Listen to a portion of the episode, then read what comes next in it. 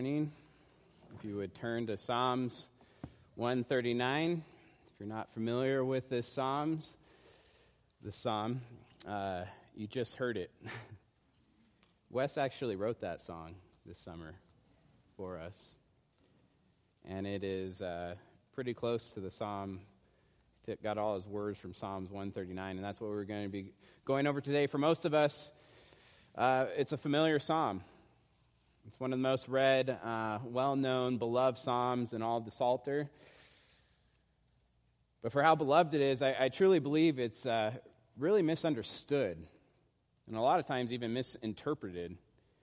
It's actually really appropriate that it was sung this morning after hearing about the news of tragedy and being faced with evil. Many of the uh, Psalms, all of them, are, are usually categorized different types of categories. For example, there's praise psalms, there's thanksgiving psalms, there's celebration psalms, there's worship psalms, there's lament psalms, and so on. And it's actually very helpful to classify them because there's certain patterns you see in each of these categories as you go through the psalms. It helps you really interpret the psalms, and I want to be clear this is not an exact science. There's probably seven, seven different types of psalms or subcategories, um, and not everyone agrees on that how many different categories there should be, and not everyone agrees on which Psalms go into which categories, but for the most part, there's agreement by theologians. I say all this because Psalms 139, this beloved psalm that we just heard, is actually a very hard psalm to place. Many commentators see this psalm as a praise psalm. One commentator said this that Psalms 139 is often read as a calm reflection and praise to God who is omniscient, omnipresent, omnipotent, and how these awesome divine qualities provoke wonder and comfort from the composer. And I think mostly that's how most people, when they, they know and think of the psalm, that's how they interpret this psalm. And, and we just heard some of the famous lines. Verse 2 in the psalm, if you want to look, 139, verse 2, it says, You know when I sit down and when I rise up. Or verse 7, look at verse 7, it says this where shall I go from your spirit? Or where shall I flee from your presence? If I ascend to heaven, you are there. If I make my bed in Sheol, you are there. Or look at verse 13. For you formed my inward parts, you knitted me together in my mother's womb. I praise you, for I'm fearfully and wonderfully made. God, you are all knowing. God, you are everywhere. God, you are all powerful. Verses 1 through 7, or verses 1 through 18, you just see this high praise of who God is. It's the, the words we sung this morning. But then you get to verse 19. And it seems almost out of place. Look at verse 19. Oh, that you would slay the wicked, O God. O men of blood, depart from me. They speak against you with malice intent. Your enemies take your name in vain. Do I not hate those who hate you, O Lord? And do I not loathe those who rise up against you? I hate them with complete hatred. I count them my enemies. The psalm of praise, almost out of nowhere, verse 19, turns into this cry from David's heart to destroy the wicked. And because of these four verses, right, which I believe is kind of the heart of the Psalms, it's, it's the climax, it's where it's going. Most theologians don't think this is a praise psalm. Most actually, this beloved psalm, think this psalm is a lament psalm. A lament psalm is an individual or a group, in this case, David, an individual, crying out to God in distress. I really believe that's key to understanding the psalm. It gives you context. We don't know the circumstances behind this psalm like we do Psalms 51. We don't have the information that's going on in David's life or where in David's life did he write this psalm. We know two things. First, David is the author. Psalm makes that clear. Look at the heading to the choir master, a psalm of David. But the second thing we know is that David is crying out to the Lord in distress. And here's what's amazing, and this is maybe kind of out of place for us. This is what amazing. It's in this distress that David finds comfort in God's sovereignty, in God's wisdom and knowledge. in God's presence. This psalm actually really strikes at the heart of the problem of evil. If God is all loving, and if God is all powerful, how can evil exist? When you think about that. Many people try to answer this question by saying, well, God limits his knowledge, he, he limits his power, he limits his sovereignty, and that's why evil exists. God is all loving, but in other words, he's not all powerful. Or he is all powerful and he limits that power. Therefore, evil exists. I want to be clear, you'll find that nowhere in Scripture. You'll find that nowhere in Scripture, yet I believe it's what most Christians believe when it comes to evil. Again, I want to be very clear on this. Sin and evil exist in this world because man has freely chose to sin. We live in a fallen world. There's evil in this world because man, starting with Adam and Eve, sinned. And I want to say this very clearly. They sinned out of their own free will, by their own free choice. But nowhere in scripture does it say God has limited his knowledge, power and or sovereignty to give man free will. In fact, you see the exact opposite everywhere in Scripture. For example, Daniel 4 34 through 35, it says this For his dominion is an everlasting dominion, and his kingdom endures from generation to generation. All the inhabitants of earth are accounted as nothing, and he does according to his will. Among the host of heavens and among the, the inhabitants of the earth. And no one can stay his hand or say to him, what have you done? Because he's king, he's the ruler, he is God. Isaiah 45, verse 7, it says this I have formed light and create darkness. I make well being and create calamity. I am the Lord who does all these things. Or you get to Ephesians 1:11. In him we have obtained an inheritance, having been predestined according to the purpose of him who works all things according to his will. What does all things mean? Well, verse 10 actually tells us. Verse 10 says this as he is as a plan for the fullness of time to unite all things. There it is. That's the context. All things in him, things in heaven and things in earth. Therefore, all things means things in heaven and things on earth. Meaning, all things means all things. That's what it means to be God. God works all things according to the counsel of his will. Lamentations 3:37 Who has spoken and it came to pass unless the Lord has commanded it. In other words, nothing's out of his control. Is it not from the mouth of the Lord Most High that good and bad come? Or Matthew 10 29. Are not two sparrows sold for a penny? And not one of them will fall to the ground apart from your Father. And I could just keep going. I mean, verse after verse after verse after verse in Scripture, just saying that God is God. And it's not just random verses. Think about whole stories.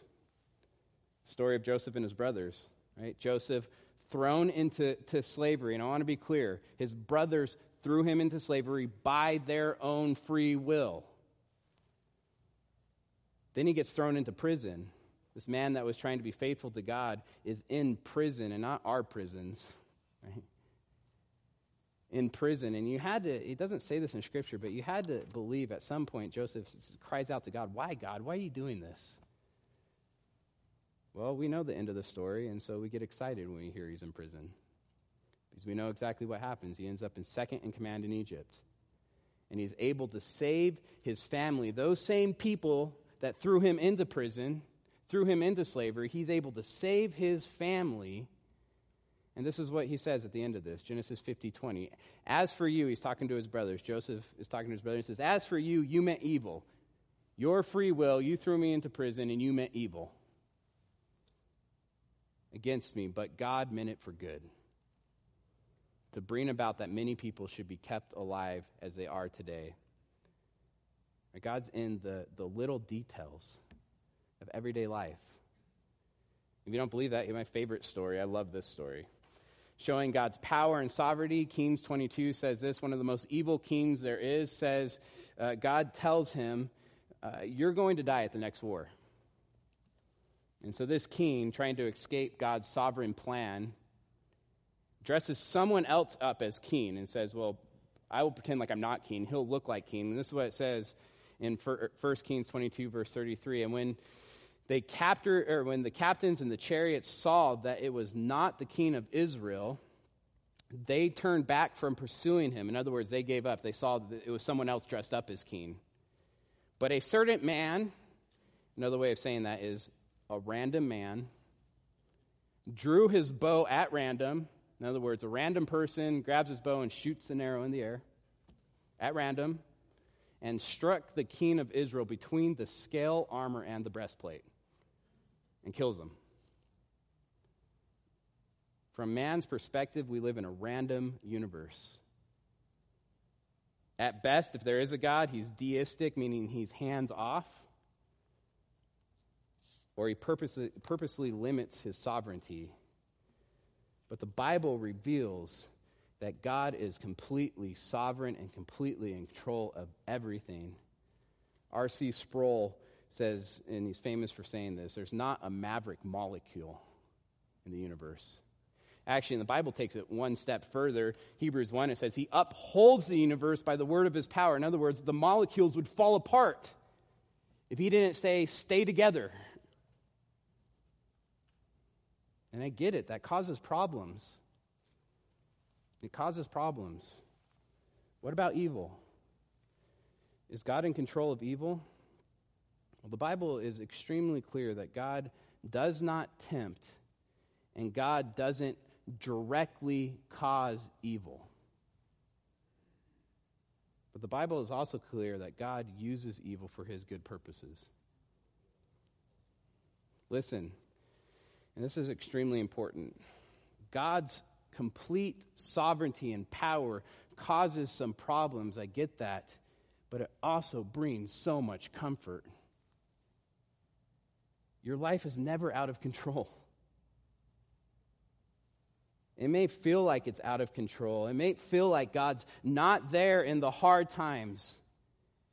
It may feel like God doesn't care, but you're always in the hand of a good God no matter what. Think of Job. Right, the story of Job. This man that lost his fortune, then lost his family, then becomes critically ill to the point he's just unrecognizable. And he wants to know why through the whole book of Job. Why, God? Why would you allow this? Why would you let this happen? You know what's interesting about the book of Job? Wait, we never get the answer why. You know, God could have came down. It's like I would have liked to have been there, but you know, I want to make sure you guys have free will, so I'm hands off. That's not what we get. the end of the book, God just shows his glory to Job, and Job says, when he sees this glory, he sees how awesome God is. He says, I spoke too soon. You're God. Actually, this is the exact words of Job. Listen to what it says. Job 40, 42, verse 1. Then Job answered the Lord and said, I know that you can do all things. In other words, you're all powerful and that no purpose of yours can be faulted. In other words, you're sovereign. Who is this that hides counsel without knowledge? That's a question God asked Job, and this is his answer. Therefore, I have uttered what I do not understand, things too wonderful for me, which I did not know. Look at Psalms 139, verse 6. David's heart cries the same thing. Such knowledge is too wonderful for me. It is high.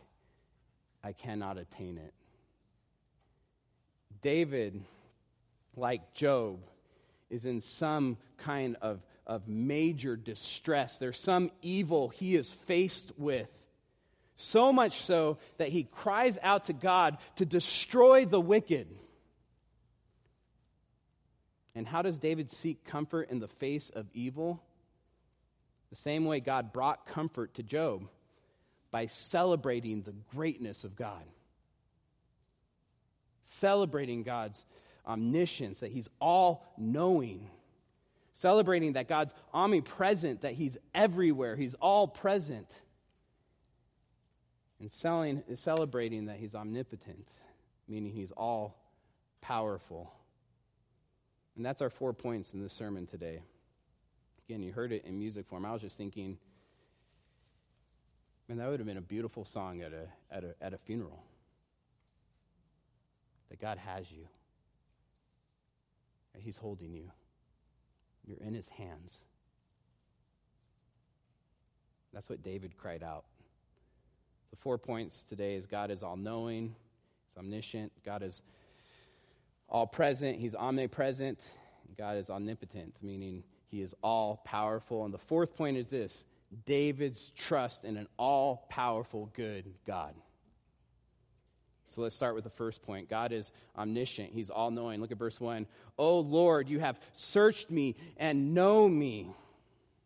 Before we get going in this psalm, I, just want to point out two things. The first thing is the, the underlying assumption that we see that God is good.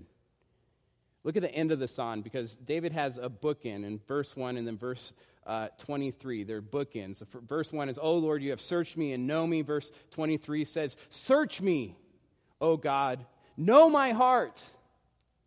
Try me and know my thoughts. In other words, David wants God to search him. Right? David trusts God's judgments because he knows God is a good God. Remember Psalm 73. Truly, God is good to Israel. So there's this underlining assumption that God is good. The second point I want to point out is this psalm is intensely personal. It's intensely personal. Search me, know me. Derek Kidner, who's a theologian, a British theologian, and that makes me laugh because of this quote. You just imagine, I'm not going to try to do a British voice, but any small thought that we may have of God are magnificently transcended. That's it, by this psalm. Sounds British to me. Yet, for all its heights and its depths, it remains intensely personal from first to last. For how much David is celebrating this, this mighty God, it is intensely personal psalm. Look at it again, verse 1. Oh, Lord, you have searched me and known me. You know when I sit down and when I rise up. You, have discerned my thoughts from afar. David's saying, God, you know me. You know me personally. You know my heart. You have discerned my thoughts. Look at verse 3. You search out my past and, and my lying down and are acquainted with my, all my ways. Even before a word is on my tongue, behold, O Lord, you know it altogether. In, in other words, before I even speak, you know the words that are coming. You know me better than I know myself. Verse 5 You have hemmed me in behind and before and lay your hand upon me. That idea of God laying his hand upon someone is a sign of protection and blessing throughout Scripture. David is celebrating that this God knows him because this God loves him. This God will protect him. This God will bless him. Even if it doesn't understand why this is happening, this is stress that he's in, this evil that he is faced with, he trusts God. And he says, verse 6 such knowledge is too wonderful for me. It is high. I cannot obtain it. Just like Job. I don't know why this is happening, God, but you do. You know why. In other words, David is not trying to explain away the evil. He, he's not demanding God tell him why. All he says is, Such knowledge is too wonderful for me. I don't know. I trust you, though, God, because you are good. And you know everything. But God doesn't just know everything, He's also everywhere. And that leads us to our second point God is omnipresent. Right? He's everywhere. Look at verse 7. Where shall I go from your spirit? Or where shall I flee from your presence? It's a rhetorical question. The answer is nowhere. nowhere. You can't escape God's presence. He's everywhere, He's omnipresent. Right? This is a contrast from the pagan gods. The pagan gods were always connected to a people and a land. The God of the Bible, although connected to Israel throughout the whole Old Testament, is the God of all the nations. Although connected to the promised land and the temple, he is everywhere. Verse 8 If I ascend to heavens, you are there. If I make my bed in Sheol, you are there. God is everywhere. You know, to a lot of people, that's scary. An all knowing God that, that knows our thoughts, that knows our heart, that knows us better than we know ourselves, that is everywhere we go. But it's not scary for David. Look at verse 9. If I take the wings of the morning and dwell in the uttermost parts of the sea, even there your hand shall lead me, and your right hand shall hold me. To David, God being everywhere is a good thing. It's not a scary thing, it's a good thing. Right? Remember, David's in distress. He's facing some evil, and I mean pure evil. And the fact that God is there brings comfort in this distress. It just reminds me of being a dad. Right? August, my son, is not the biggest fan of the dark. The other night, I told him, I said, hey, go to, go to your room. It was that night. He walks about halfway, stops, and it's dark, so he's terrified. And so I walked with him, and it just amazed me as I'm walking with him into the dark like, I purposely don't turn on the lights as we walk into the room because I just want to see how he reacts. And he's whistling and singing a song. Like, the terror is gone, and nothing changed. It's the same room, it's the same darkness. But there's safety knowing dad is there, that I was with him, and that he wasn't alone. Listen, God is our Father, and there's safety knowing He is everywhere, even in your distress. Even if it doesn't feel like it. Look at verse 11. If I say, Surely the darkness shall cover me and the light about me be night. In other words, if I'm in this darkness and feel unseen, right? This is a metaphor, right? Sometimes it feels like God is distant. In our distress and troubles, it doesn't feel like He's there. In our darkest times, feels like He can't see us. Look at verse 12. Even the darkness is not dark to you. The night is bright as day, for darkness is as light with you. In other words, David, I see you. David, I see you. I see you in the darkness. And not only, not only that, I am with you in the darkness. And darkness is as light to God, it says. God is there, not only is He there in the darkness, because He's everywhere, He makes darkness into light. He turns evil, trouble, and distress into good. I always think that the, the devil has the most frustrating job in the world. So every time he thinks he does something, like the Son of Man comes to earth, he lives this life, and he's like, I got him on the cross, I killed him. Oh, yeah, that just saved everyone.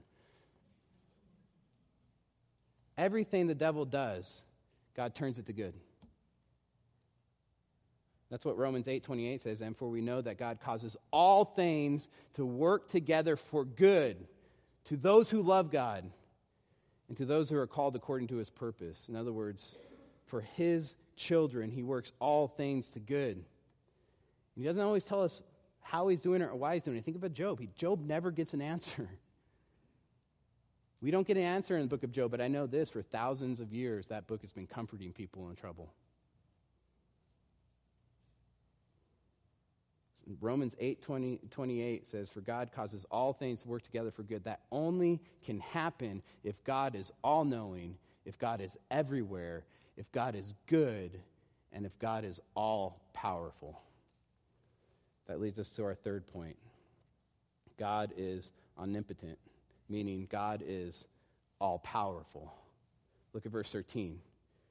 For you formed my inward parts. You knitted me together in my mother's womb. I praise you, for I am fearfully and wonderfully made. Wonderful are your works. My soul knows it very well. Just take a moment and think about the human body. Just how amazing our bodies are. Think of the complexity of an eye. Taking light waves and making it into information where we can, we can use and see, see depth like I think of high definition, high definition TVs that it's like 4K now, and I saw 8K the other day. I'm like, how high definition can you get? Yet our eyes are so advanced, we can see the difference. What about the cell? Right, the smallest unit in, the, in, in your body, the DNA strand within a cell, programmed information more complex than, than a phone, iPhone microscopic machines reading the information and making parts. Incredible. And there's 37 trillion cells in a human body. How about this? Your body heals itself. Have you thought about that? I mean, we just, the other day, my daughter skinned her knee. My first thought was, I'm glad she wasn't wearing her new pants. I'm just joking. That was not my first thought. But think about that. Think about that. Pants don't, don't like stuff doesn't heal itself, but your skin does.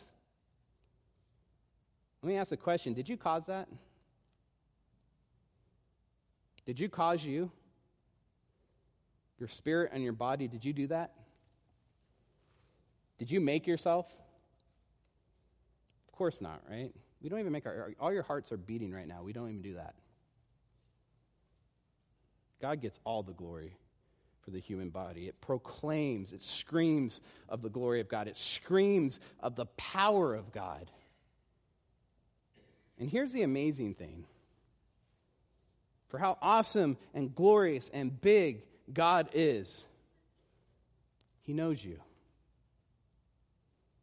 He made you personally in His image. Man is the pinnacle of God's creation. Look at verse 15. My frame was not hidden from you when I was being made in secret. Okay, I want you to think about this. David's talking about the womb. Verse 13 makes that very clear the, a baby within the womb. When is the baby, verse 15, being made in secret? When is this? Before the mother knows she's pregnant. There's an intimacy, in other words, with God before there's an intimacy with mom. Before the mom even knows that there's a baby inside of her. Verse 15 My frame was not hidden from you when I was being made in secret, er, intricately woven in the depths of the earth. Your eyes saw my unformed substance unformed substance or unformed body. What's that? In the womb, verse 13, before the mom knows she's pregnant, verse 15 and 13. This is when David was an embryo. God knew him. God loved him. Verse 16 Your eyes saw my unformed substance. In your book were written every one of them, the days that were formed for me, when as yet there was none of them. In other words, you knew every single day of my life. You are completely sovereign even over my life. The days that were formed for me before I was born in my unformed substance. Intensely personal. And David ends with just high praise of God, verse 17 and 18. For how precious to me are your thoughts, O God. How vast is the sum of them. If I would count them, they would be more than the sands. I awake and I am still with you. In other words, he's saying it's like a dream, this amazing God that, that knows me, that, that loves me, that cares about me. It's like a dream, but unlike a dream, I awake and I'm still with you. It's real. David is affirming the trustworthiness of God before he even touches on his trial, before he even talks about his struggle, the distress that he's going through. God is good. He is all knowing. He is all present. He is all powerful. And I trust him. Therefore, therefore David says, I can, I can trust you in this time of distress. That leads us to our fourth point David's trust in an all powerful, good God. I trust you, but look at verse 19. Oh, that you would slay the wicked, O God. O men of blood, depart from me. Men of blood just means death. There's men either trying to kill David and, and probably have killed close friends of him, maybe even family. And he is saying, I trust you, God, but please, please do something. Look at verse 20. They speak against you with malice intent. Your enemies take your name in vain. Do I not hate those who hate you, O Lord? And do I not loathe those who, who rise up against you? I hate them with complete hatred. I count them my enemies. You know, when you read through the Psalms, there's some hard sayings in the Psalms. Look at verse 19. Oh, that you would slay the wicked. David is crying out, Kill my enemies. What about love, right? Aren't we supposed to love our enemies? Look at verse 22. I hate them with complete hatred. I count them my enemies. Well, you have to remember as you're reading through the Psalms that this is poetic language meaning it's an, it's an exaggeration. It's meant to express emotion, the emotion that David has towards these evil men that are causing bloodshed. David is crying from the heart in the, in the face of pure evil. It's amazing in God's sovereignty and providence that we have seen pure evil last night.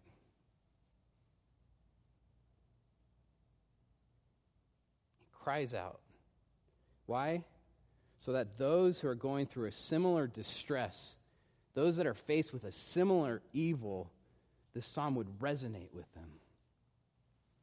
One commentator put it this way he said, said about actually all the hard sayings in the Psalms even if we, we have not faced the kind of injustice that precedes, uh, or produces such prayers, the imprecatory Psalms can provide a window into another's world.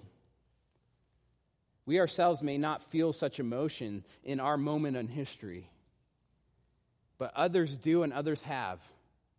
Note, one of the hardest Psalms in all of Scripture, Psalms 137, was sung by the African Americans in the slave trades. These Psalms then can instruct our compassion as well as give us words and strategies on what to do and pray if and when we face similar dire circumstances. Listen, the fact that the end of this psalm does not resonate with us should make us thankful. It should produce thanksgiving. Because honestly, we live in the minority. The majority of Christians throughout history have faced heavy persecution and probably could relate to David's cry for justice. But when we, we pray for justice, like David did, oh, that you would slay the wicked, verse 19, we need to understand that we are the wicked. We are the wicked. We, we went over Psalms 51 last week. David, you are that man. And that's why David ends this psalm by saying, verse 23, Search me, O God, and know my heart. Try me and know my thoughts. If there's evil in here, show me, God, so I can repent. Verse 24, and, and see if there, er, there be any grievous way in me, and lead me in the way of everlasting. Show me my sins so I can repent and cry out for forgiveness, and lead me to the way of everlasting. It's a beautiful psalm. Amazing as I was studying it. I love hearing it in, in music this morning, too. I actually want to end with a quote, though. It's a quote on this psalm by Dietrich Bonhoeffer, theologian, a man who could relate to David, a man who faced pure evil, like David, Dietrich Bonhoeffer grew up in Germany. He actually came to America in the 1930s to study and teach theology. He went back to Germany during World War II to suffer with his people and to oppose the Nazi, regime.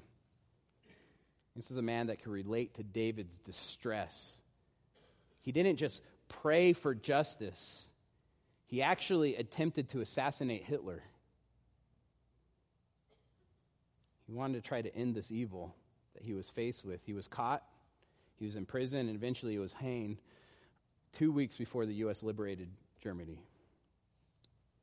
And this way he writes on this psalm God's vengeance did not strike the sinners, but the one sinless man who stood in the sinner's place, namely God's own Son.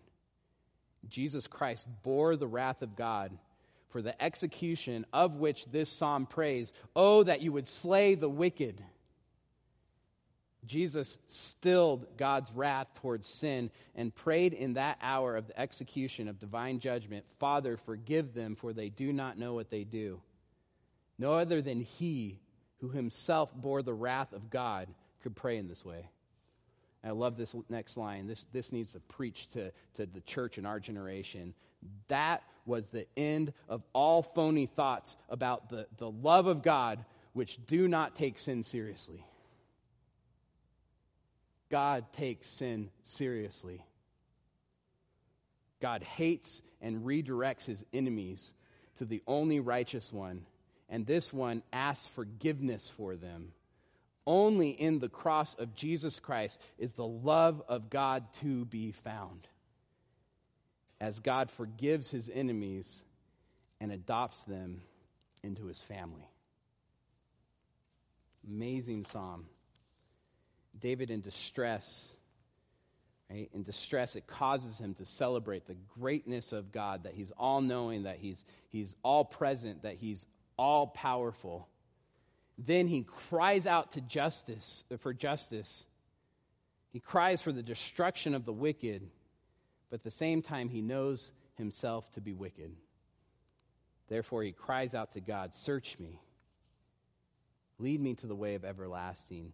Lead me to the way of the righteous. Lead me to the way of Jesus." If you don't know Jesus this morning, put your faith in him. Trust in Him. God made a way for us sinners by sending His Son to live a perfect life, to die on the cross for our sins. All those that put their faith in Him, that trust in Him, will be saved. Let's pray. Dear Heavenly Father, God, I thank you for this wonderful psalm, Lord, as we, we face evil, Lord, in our nation this last night, yesterday, Lord. I, I don't know all the details but as we see the depravity of man, the wickedness of man, Lord, God, I pray. God, I pray for justice. Pray for the salvation of those that are a part of, of this evil, the salvation of those that experience this evil. I pray for the salvation of those that, that are around this whole situation, Lord. But at the same time, I cry out for justice because I want to see evil turned into right. But at the same time, I understand that justice would be laid on my back for all the sins that I have done, Lord. So I, I cry out for mercy, Lord, knowing that your Son has come and died on the cross for my sins, Lord. And I thank you and praise you for that. We thank you for the psalm, Lord. We pray that we celebrate how awesome you are, Lord, and not just that, that, that this awesome God knows us personally and is with us in the hard times. It's, he is with us when we face pure evil, Lord.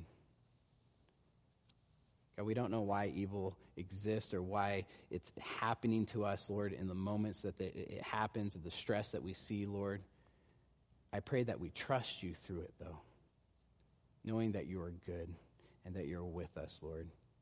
I pray that the, the sovereignty of God, the, the, the all powerfulness of you, Lord, brings comfort to us knowing that you are with us, Lord.